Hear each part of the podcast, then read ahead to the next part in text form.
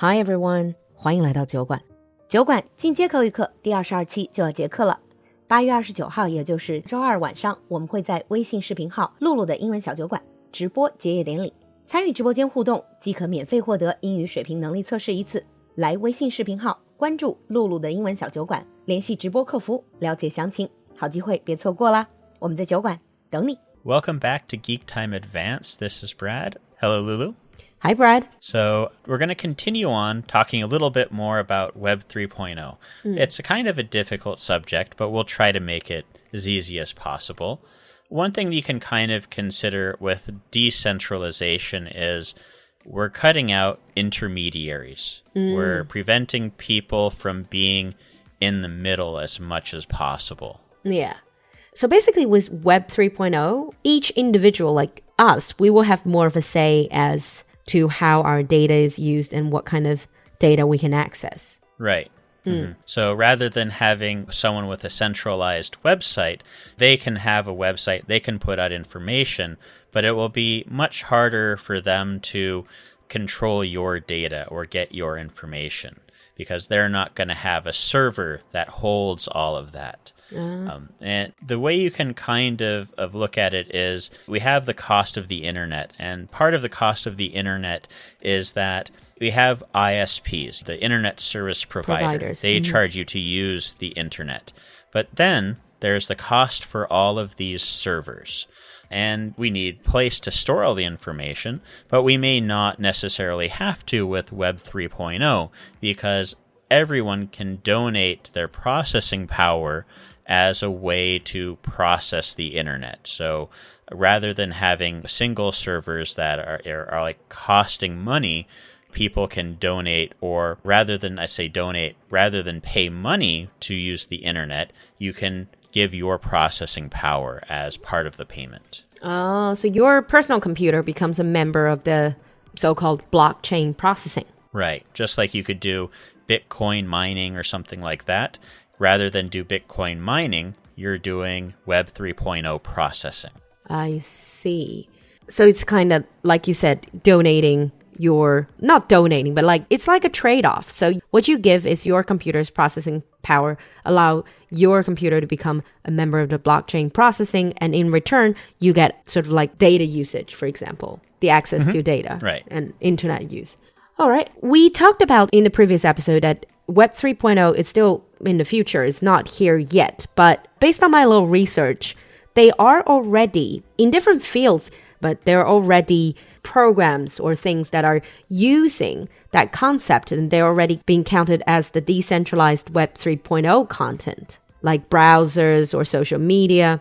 Yeah, there are a small number of Web 3.0 websites or applications out there.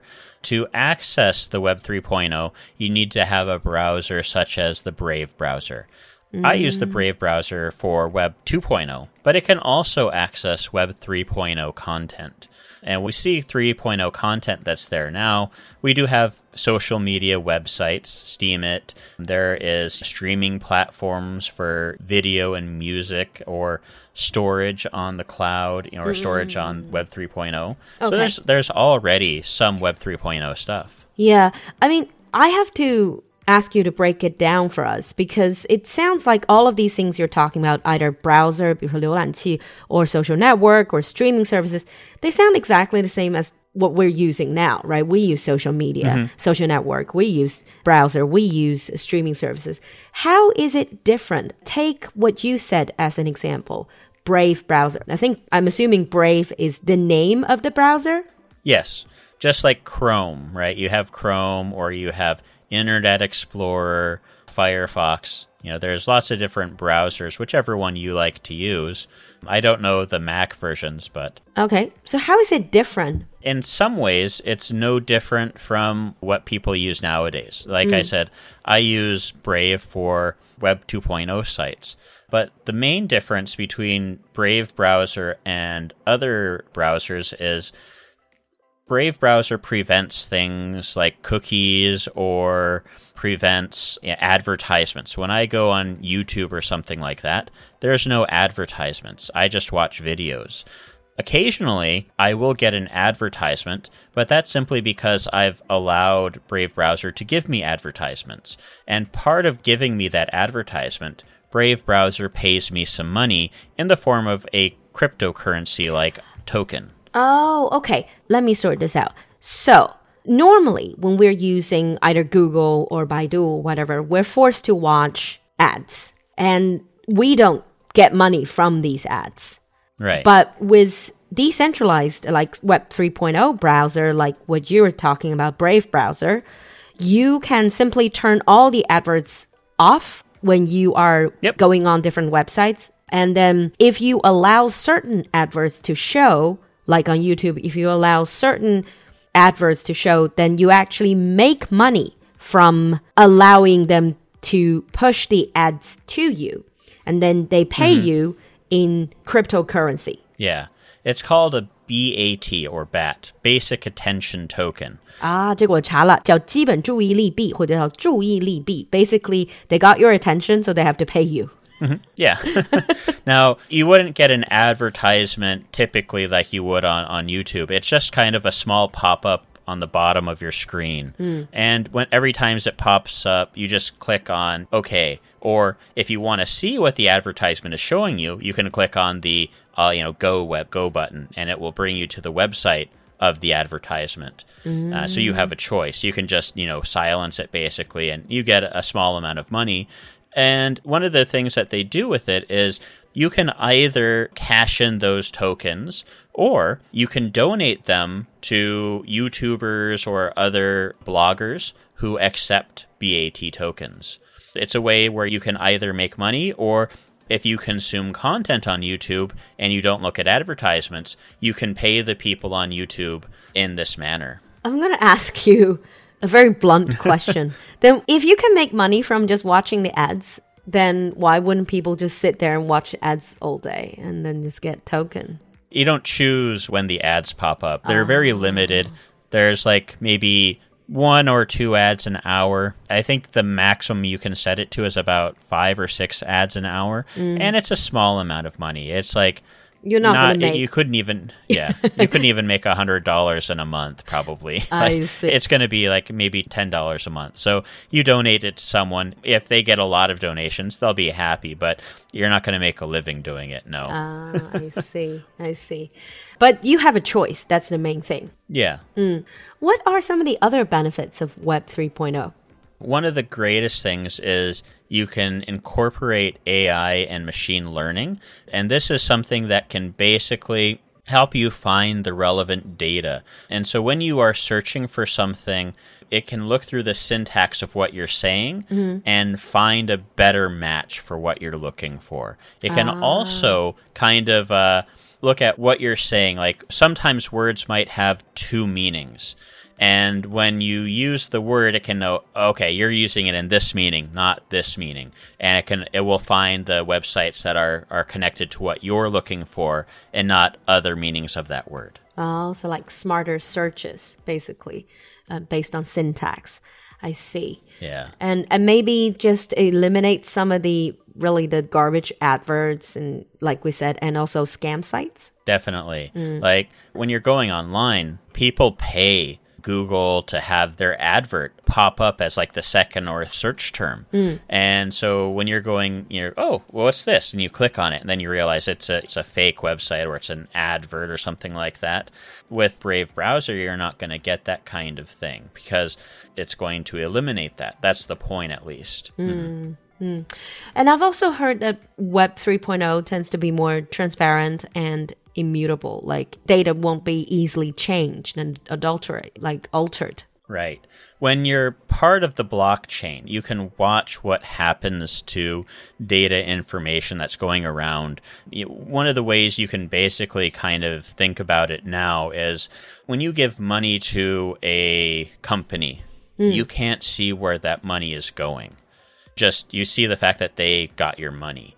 But when you move it to a Web 3.0 blockchain, they have a wallet. And when you send money to that wallet, you can then see where that money is going from their wallet. You know who they're giving money to. Now, it may not be easily found out like who has which wallet. But when you send money to a wallet, you know that wallet's address. And so they could obfuscate things, or they could prevent you from seeing where it's going by moving it to wallets that are hidden or changing wallets every now and then. But it becomes more difficult to do that. And you know if someone changed their wallet. Mm. I mean, so far, it seems like it has a lot of benefits, but I can't help but wonder, well, forgive me for being a party pooper. Decentralized network, it sounds all great because, you know, each individual has more of a say in what we have access to. But human society is still going to be human society. People are still going to exploit that, the loopholes of it. Then would this make the internet a more dangerous place because without centralized control of some form, then there'll be no regulations, no regulatory bodies. And would like more things like dark webs, would they pop up even more? I don't think the dark web would pop up more. Basically, what it's going to be is that people are going to disagree about the way that the protocols happen or the way that things connect. And so you might get a few different versions of the web if, like, say, like one group says, we want our web to have these protocols. Another group says, we want our web to have these protocols. You might get splintered versions of the web or something like that. But basically, as the web is now, there's a few people that have all the keys and that make decisions on how the protocols are going to work. Look at IEEE, the Institute of Electrical and Electronics Engineers. They wrote the protocols for part of the web. And so everyone has to follow those. But if it's not centralized, then everybody. Who is going to decide what those protocols are, right? Everyone has to agree. Everyone has to agree, which makes it so much more difficult. And also, I don't think many companies would like it if they can't really use their capital, use their resources to kind of manipulate data or to make sure that they monetize from it, to maximize their monetization. Companies like Facebook, they can't sell their product very easily because people don't want to pay to use something like Facebook. They're like, if I have to pay to use Facebook, no, I'm not going to use it. And so they have to find another way to make money. They make money by selling your data. People are okay with that to some extent because they're like, well, then if I don't have to pay for it and I get something for free, however they make their money is okay. They sell us some advertisements. They sell a little bit of my data or whatnot. People have just decided that that's what they're going to do. But like if we have those companies, they're going to have to find another way to make money. And if some of those websites will probably die out, or they may just remain as Web 2.0, and then people may just decide whether or not they want to access those sites anymore. And so it's a little bit difficult to know what will happen, whether or not Web 2.0 will eventually die out and move to Web 3.0, or if Web 3.0 won't start. One issue with decentralization or Web 3.0 is that you have to have people who take care of it. And a lot of times people just want someone to take care of something for them, and they're willing to pay. And we just reap the benefit. You know, people are willing to pay to have people take care of their garden. People are willing to pay to have someone else to come in and take care of things. Yeah. And that's probably why Web 2.0 has lasted so long, is just because people don't want to have to deal with that. They go to work every day and they don't want to come home and have to deal with maintaining the web at home. Yeah. They don't really have to do that so much, but you know. Yeah. And the whole concept of bringing someone to take care of things for you, it kind of defeats the whole purpose of decentralized network. Right. It brings it to someone in the centralized area who's controlling everything again. Yeah. But that's why it's a highly controversial topic, and Web 3.0 is still not here yet. Although I've already seen people talking about Web 4.0, but that's a whole other issue. All right. On that note, we're going to wrap up here. We have covered quite a lot, and I know it's very difficult. I have to admit, I only understand little bits of it. So if you're an expert in these kind of issues, or if you're very interested and have insights to share, leave us a comment in the comment section. And thank you, Brad, for coming to the show.